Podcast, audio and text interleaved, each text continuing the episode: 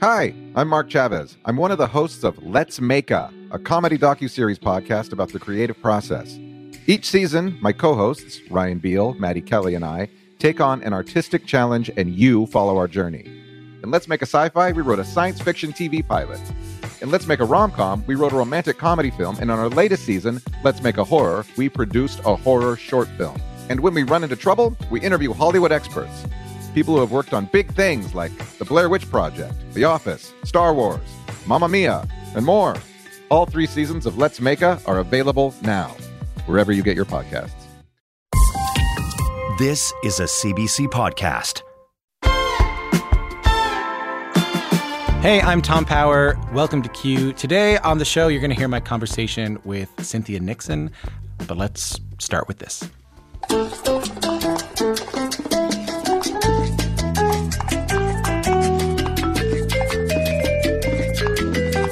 The theme song to Sex and the City, which premiered 25 years ago. And when it premiered, it changed television forever. Changed it in the way it talked about sex, the way it talked about navigating life as a woman with a career over 30.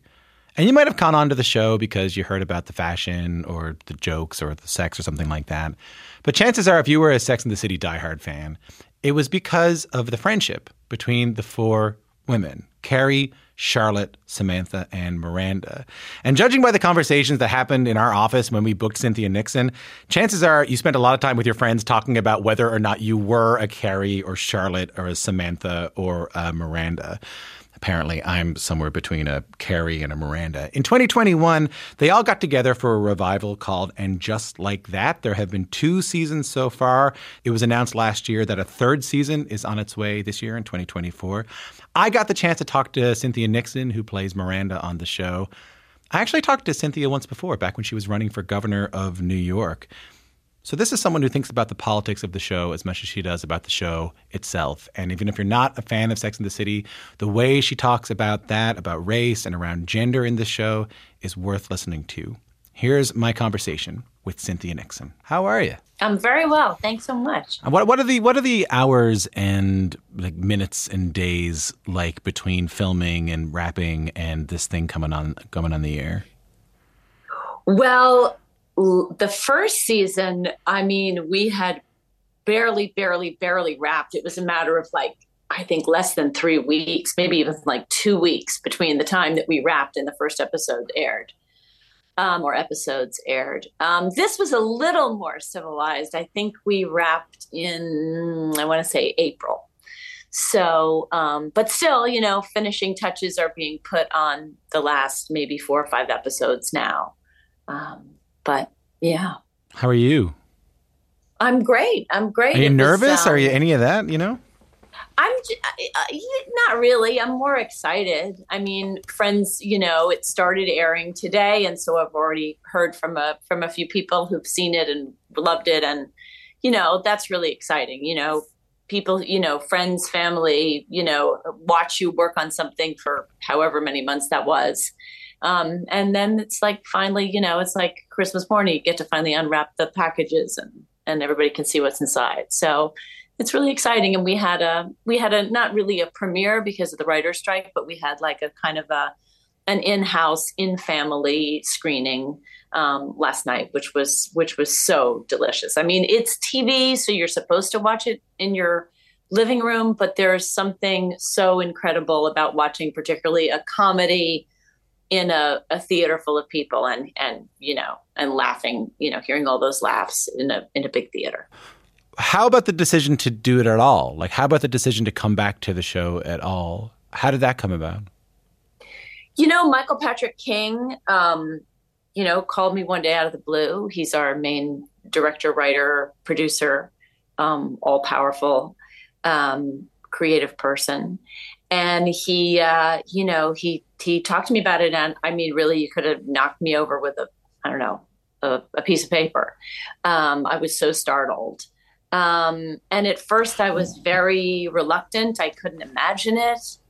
Um, but you know everybody was really patient with me and got to a place where we were all just excited about it. Why, why were you startled Well, I mean, I never think any of these new incarnations, like after the series ended, I never thought there would be a movie, and then I never thought there would be a second movie. And, you know, I just always think we're done. Um, but also, it had been so long since we'd done it as a TV series. Like the TV series wrapped in 2004. So it's not even just that we started doing it 25 years ago or it started airing 25 years ago, but we haven't done it on television since, you know, almost 20 years now. So, um, and, and also I just, I couldn't quite imagine it. And also, I guess, you know, something that had always really bothered me was how, and how, how white a show it had, it was the original series. And, you know, I grew up in New York. I'm from New York, and New York is not a white city. You know, we got a lot of white people here, but we got a lot of everybody else too. So, um, I was trying to imagine, you know, how we were going to, you know, change that. And uh, and I kept saying to Michael Patrick King, you keep telling me we're going to make really big changes, but I'm scared that I'm going to show up and it's going to be exactly the same house, just with different wallpaper and different carpet. And he keeps saying, no, no, we're that house is done. We're building a whole new house. At a certain point, it was just a leap of faith, but he did exactly what he said. I'm starting with spring semester next week. Oh, really? Next week? Are you gonna, you know, go crazy?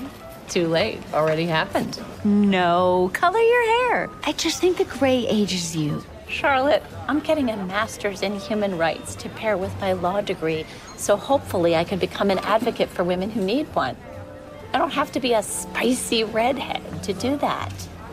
I mean, we can't just stay who we were, right? I, I understand what you're saying there. You were you were excited to take the show on. You were you know that it had been so long since the show had been on.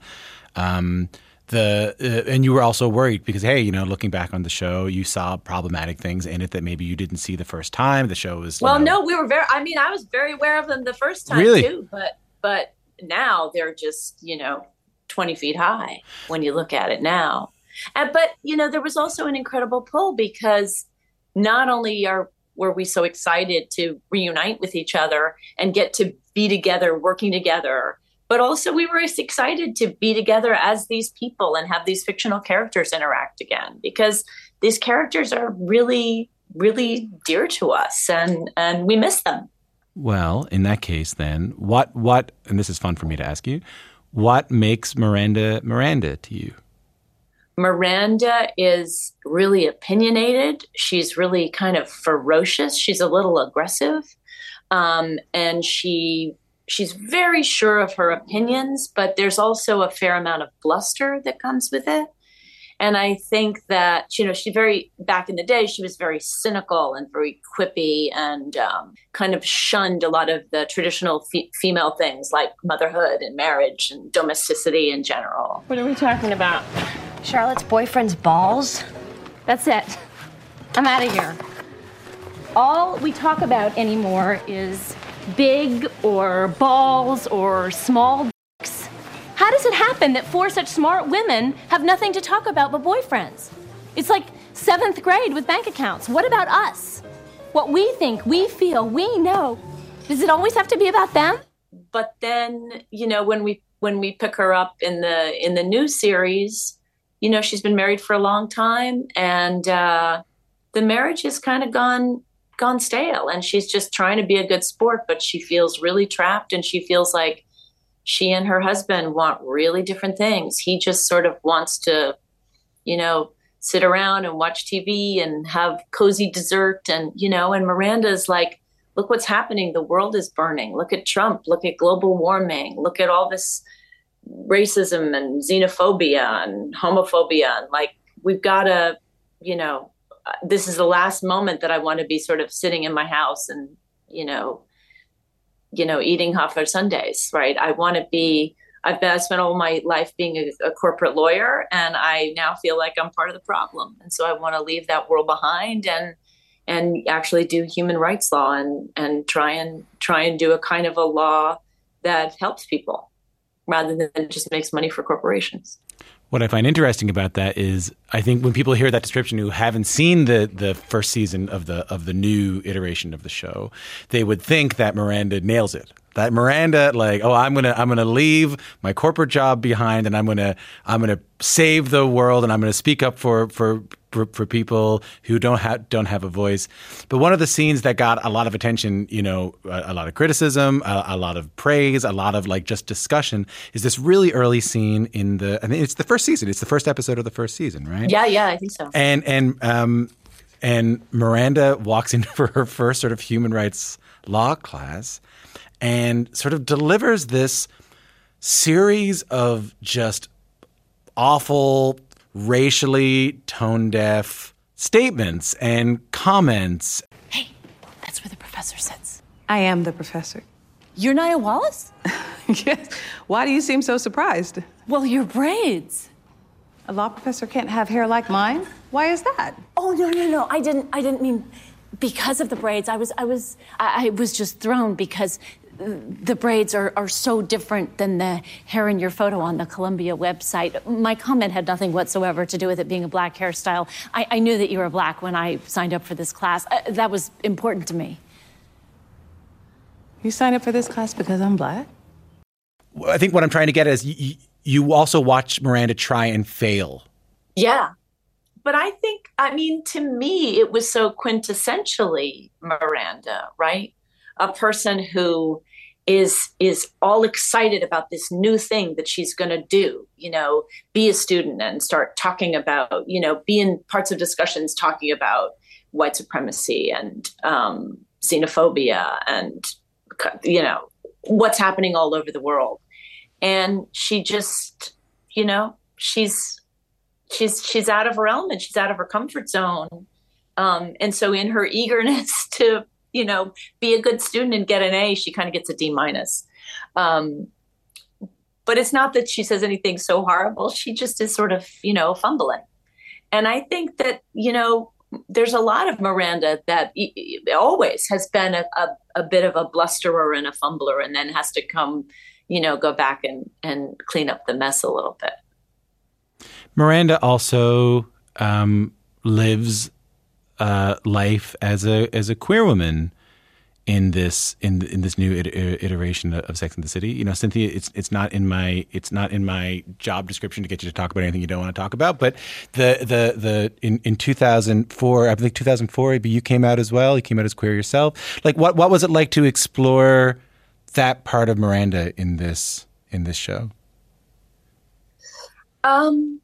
Yeah, I mean, I thought it was great. You know, it was a very short conversation that Michael Patrick King and I had about, well, what are we going to do with Miranda? Is she gonna is she gonna stay? Is she gonna be straight? Is she gonna is she gonna be gay? Is she gonna gonna be bisexual? You know, what's going to happen with her? And I thought, well, you know, we're trying to, you know, bring in all these things that are happening, all kinds of diversity, including, you know, gender and sexual orientation diversity. And so why not? Like I'm a I'm a queer woman. Why not why not have her, you know, um, find her way into that?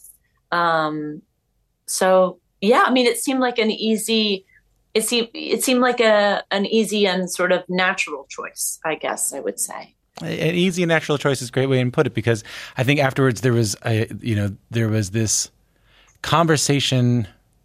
I, you know what? I mean, I, I, I don't even love talking about things that the internet say, but like there was this conversation about I think a lot of queer people saw that, uh, you know, appreciated that that that for Miranda, and a conversation began online of like, was was Miranda always queer? I started to look back at the first iteration of the show in a, in a different way. Did you pay attention to any of that?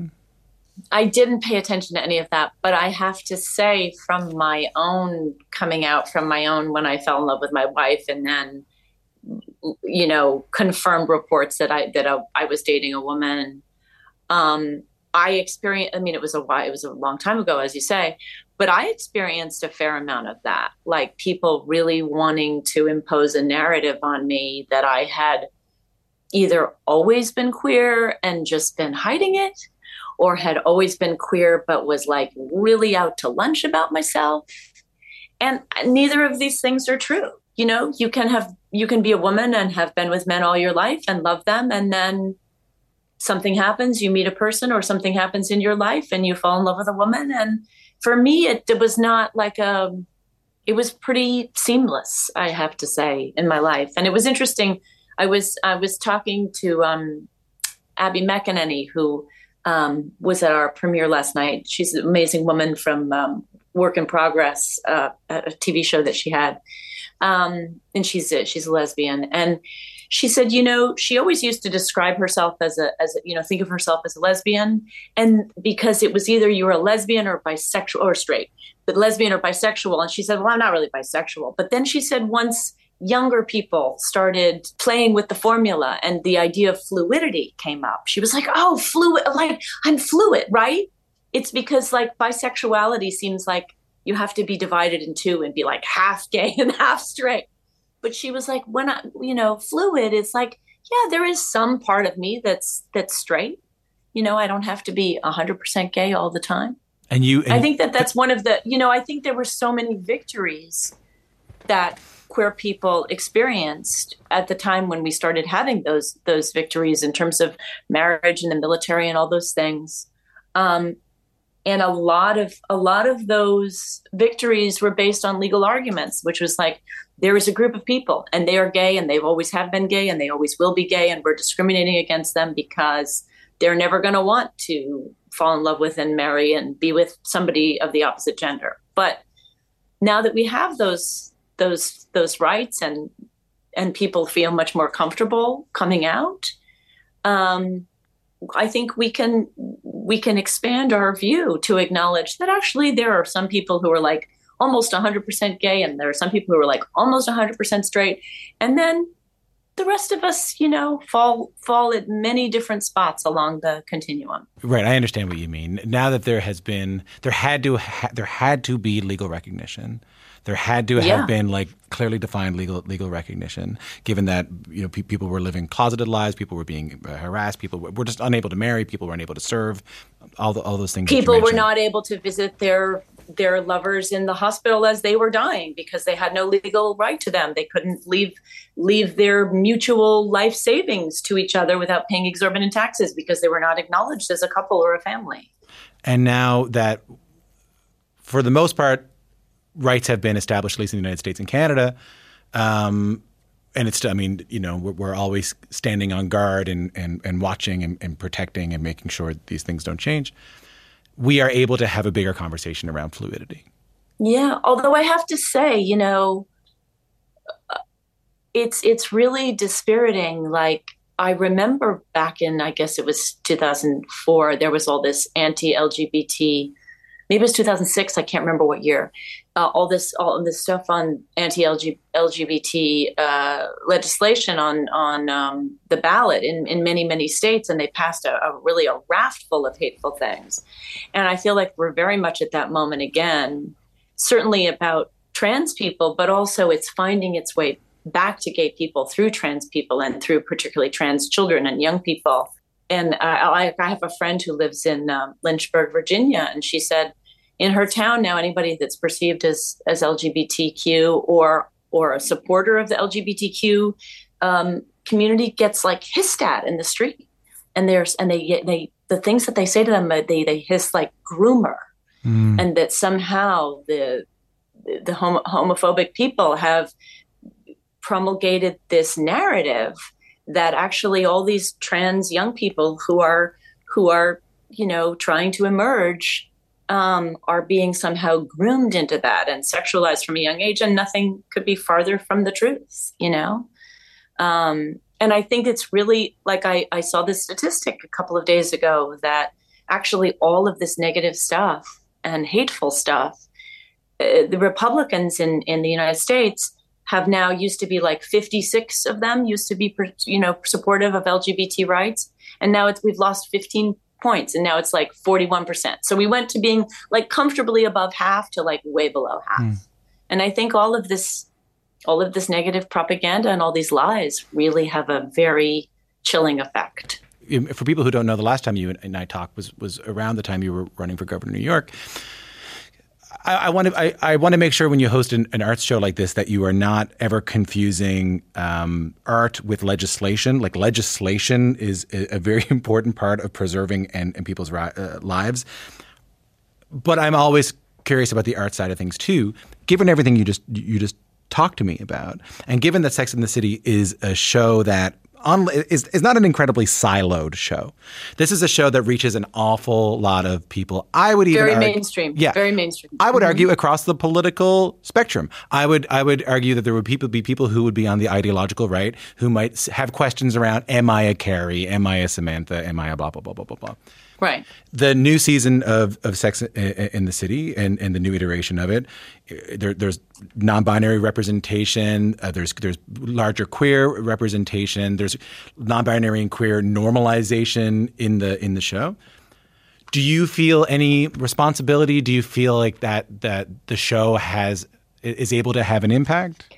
Yes, I mean, I think that the most important thing always seems to be, in terms of changing people's hearts and minds, is to come out to people you actually know, to come out to people in your family, to come out to people at the place where you work, in your where you go to school, in your neighborhood, in your place of worship. All of those things are like the top of the list important. But like right just barely below that is to have accurate representation of LGBT people on television and films and in books and you know stage and all that stuff. Because you know there are a lot of people in a lot of parts of Canada and the US who feel like oh I've never met a queer person. I don't know any queer people or there aren't any queer people in my family. Well that's probably not true. But if that if you believe it to be true there are people on television that you know who are queer. And that some sometimes from the comfort of your own living room learning about queer people is actually maybe more important for you because you're not freaked out right? You're not scared. You're they're on on a glass box in your house. Also like will and grace you know having those having those funny funny gay guys in your living room you know? I think was an enormously important um, and having you know movies like Philadelphia and yeah, things yeah. like that and, and or Brokeback Mountain enormously important. I'm Tom Power. You're listening to Q. More of my conversation with Cynthia Nixon coming up. Hey, I'm Candice Lim. And I'm Rachel Hampton. We're the hosts of ICYMI, Slate's podcast about internet culture. And we want to help you make sense of the need to know internet stories of the week. Consider us your internet historians of past, present, and future. Of the good, the bad, and the truly unhinged. From nuanced takes on stories we're all closely following to the ones you wished you heard about. In case you missed it, that's ICYMI, the podcast that's extremely online, so you don't have to be. Follow and listen now. It's given me a chance to you know see what are miranda's next chapters because people always say like what do you think happened to miranda i was like i have no idea I'm Tom Power. You're in the middle of my conversation with Cynthia Nixon. Cynthia is here because of her role playing Miranda on the HBO show Sex and the City. Sex and the City turned 25 last year. The third season of the revival, and just like that, has already been announced. It'll air uh, sometime later this year. Even if you didn't watch Sex and the City, and I didn't, you still probably heard about it, right? You, uh, and you often hear about like Sex and the City's impact on our society and our own interactions with one another, how it changed the language we use around relationships and around sex. So, this part of my conversation with Cynthia Nixon is sort of about that the impact that the show made and continues to have on all of us around the world, whether we know it or not. What were your impressions of the show when it was first kind of brought up to you? The original show. Right. I mean, I was very excited about it because it seemed so. Well, number one reason was that it shot in New York, right? And I'm a New Yorker, so I didn't. I never wanted to go out to California to be on a show. Yeah. Um, but also that it was so focused on women, right? I, I'd never really read a, a, a, TV script like that. And it was so, and it was just interesting and it was sort of almost anthropological, you know? But it was also just funny and satiric and it was different. There wasn't anything like it. He is so cute and funny and sexy, and I really want to have sex with him, but I don't know. Is it okay to f one guy when you're pregnant with another guy's baby? If one more person asks me that today. I, I mean, I- I'm not in a relationship with the father of the baby or anything.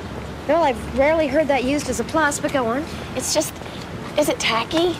And beyond tacky, is it safe? Could the dent the baby? Where do you think dimples come from? Oh, that is so cute. and I and of course I love my character because um, it was not the kind of thing I I played at all. I played a lot of sort of, you know, I had long blonde hair for the first tw- twenty years of my career, and I played a lot of like flower children and shy people and like nobody aggressive, nobody confrontational, nobody fast talking, kind of. So Miranda and all her all her cynical quips were just I mean, just like uh, incredibly delicious to get a hold of. But there was no accounting, there was no predicting for how big that show would No. become. When did you first start to realize how big it was getting? When they put us on the cover of Time magazine, they put the four of us on the cover of Time magazine, and the uh, the headline was "Who needs a husband?" Because then it stopped. It, it stopped really being about a fictional TV show. It was like kind of a moment in the zeitgeist. Because I think when when shows that you know really break through in that way, it's because something is happening in the culture, but the culture hasn't caught up to it yet. And in our case, it was, um, you know, women are having careers and having full lives and having full sex lives, and they're not necessarily anxious to get married. They might not even, they might be ambivalent about getting married, not just now, but maybe ever. Yeah. You know, there were a lot of black middle class families before Cosby was on, but we hadn't ever seen them you know and so it was like oh amazing like i see a truth here that we've been pretending isn't true but actually it is true You had sex with Danny? Haven't we all had sex with Danny? Oh, yeah, that one weekend that I was bored. Just a New Year's Eve kiss. I showed him a boob in a coat check room. Just one? I sensed he couldn't commit. oh, okay, we're over here. One thing that I'm, I've been finding interesting, and we had a conversation about this in our office the other day, was um, there was this podcast with Gwyneth Paltrow who, who was talking about. And, and and listen, I, and I think Sex and the City and, and and just like that gets a lot of sort of cheeky and fun attention for its depiction of, of sex. But she said this really interesting thing. She said something along the lines of like, the show normalized talking about things like sex toys. And were you aware that Sex in the City was changing things culturally as well? Yes, a hundred percent. I mean, I think that okay, okay. I mean, it was like beautiful to look at, and it was very witty, um, and it was sometimes it was sexy, and it was very, very funny. But um, but it was also we took all these things out of the closet, all these you know sexual practices that all kinds of people were doing, and then maybe other people weren't doing, but they were fascinated to know that some people were, and it was like we're going to show it and then we're going to talk about it and we're going to debate it. And some of us are going to think it's great and some of us are not. Obviously the, the, the main viewership was was women. But I, I i can't tell you over the years how many men have come up to me and said oh my girlfriend or my wife made me watch this show because it's her favorite show and i really was kicking and screaming and then i watched it and i loved it. And then we had all these really important conversations about stuff in the bedroom because of it that we probably never would have found our way to Uh, any other way. And so, thank you, And you're like, sir, I'm just trying to enjoy my burrito here. sir. I'm just waiting for a bus. I'm Yeah. really just waiting for a bus. yeah, really. I really appreciate that. I just the subway stopped. I can't go anywhere, but that doesn't mean you have to. I mean, but it's, but it's interesting. 'cause last time you and I talked, we talked a little bit about about the subway. It, it- listen, I know we don't have a whole lot of time left, but I, I wanted to ask this, and it's sort of a, a bigger question, but I don't know if I'll, I'll get a chance to ask it again. So, like you mentioned, like up until that point, you had you had never played anyone like Miranda before, and for, for people who don't know, you had like a really storied, you know, career. You were you were a, a child actor. You were acting when you were very young. You had work in films like Amadeus and Little Darlings. You you were in Broadway. You were a, a director. You ran for governor of New York, and of course, you were in one of the biggest TV shows of all time. And now you're in, and just like that, the continuation of it. Is there a thread that connects all these things? Like, Are you driven by the same thing regardless of the work that you do? No. I mean, I've been acting since I was 11 or 12, depending on what you count as my first job. And my, my goal has always been to stay in New York and to work and to earn a living as an actor and to work with, you know, the best people, whether they're, you know, we're talking about writers or directors or actors, um, and whether it's on stage or film or, or TV. Um, and that just continues to be true. And I, so I feel like, no, there's not a thread running through it in the same way. Like I wouldn't want all the, you know, the foods I eat to be suffused with orange. Like I like orange, but I like lemon and I like strawberry and I like lime and, you know, and so I think, no, I don't want to do the same, the same, the same, you know, I want to do things that not only take me in a different direction, but take anybody who's in the audience in a different direction. I don't want to just give them more and more of the same. And, you know, sometimes people ask me about do I try and do arts projects that are, you know, acting projects that are, are um, you know, represent my political point of view. And Yeah. I don't. I mean, I certainly don't want to do. I've been offered a few things in my time that I thought were offensive and they really went against my political beliefs. So I obviously don't want to do those.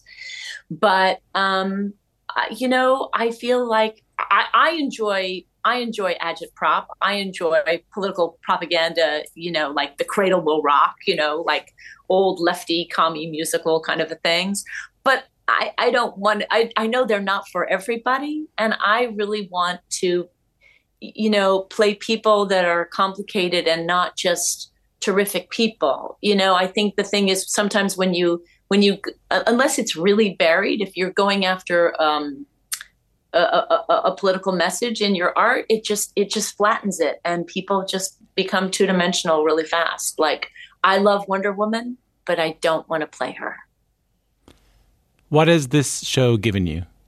This show has given me an amazing, you know, opportunity to connect with my beloved coworkers. You know, for of twenty five years, it's given me um, a chance to go back and actually say, hey, we only showed these white people in New York. There are a lot more people here. Um, and it's given me a chance to, you know, see what are Miranda's next chapters because people always say, like, what do you think happened to Miranda? I was like, I have no idea.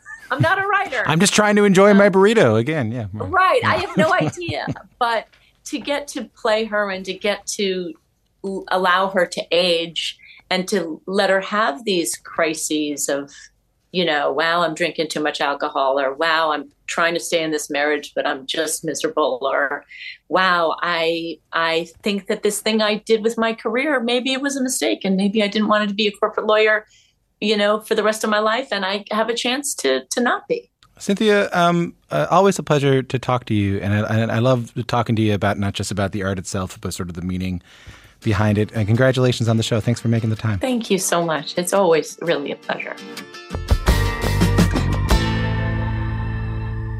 That was my conversation with Cynthia Nixon, who plays Miranda Hobbes on Sex and the City. She just reprised that role in the revival. It's called And Just Like That. A third season is expected sometime this year. It'll be on Crave in Canada and on HBO in the US.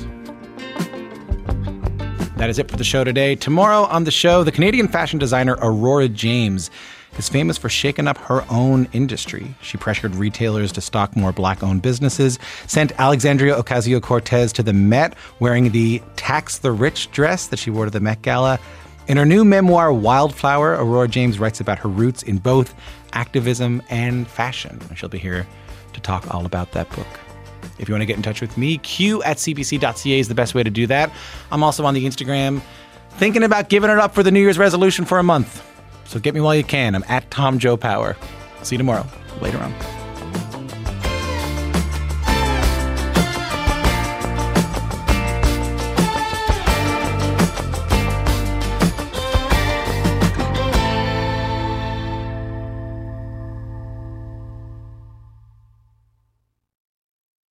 For more CBC podcasts, go to cbc.ca slash podcasts.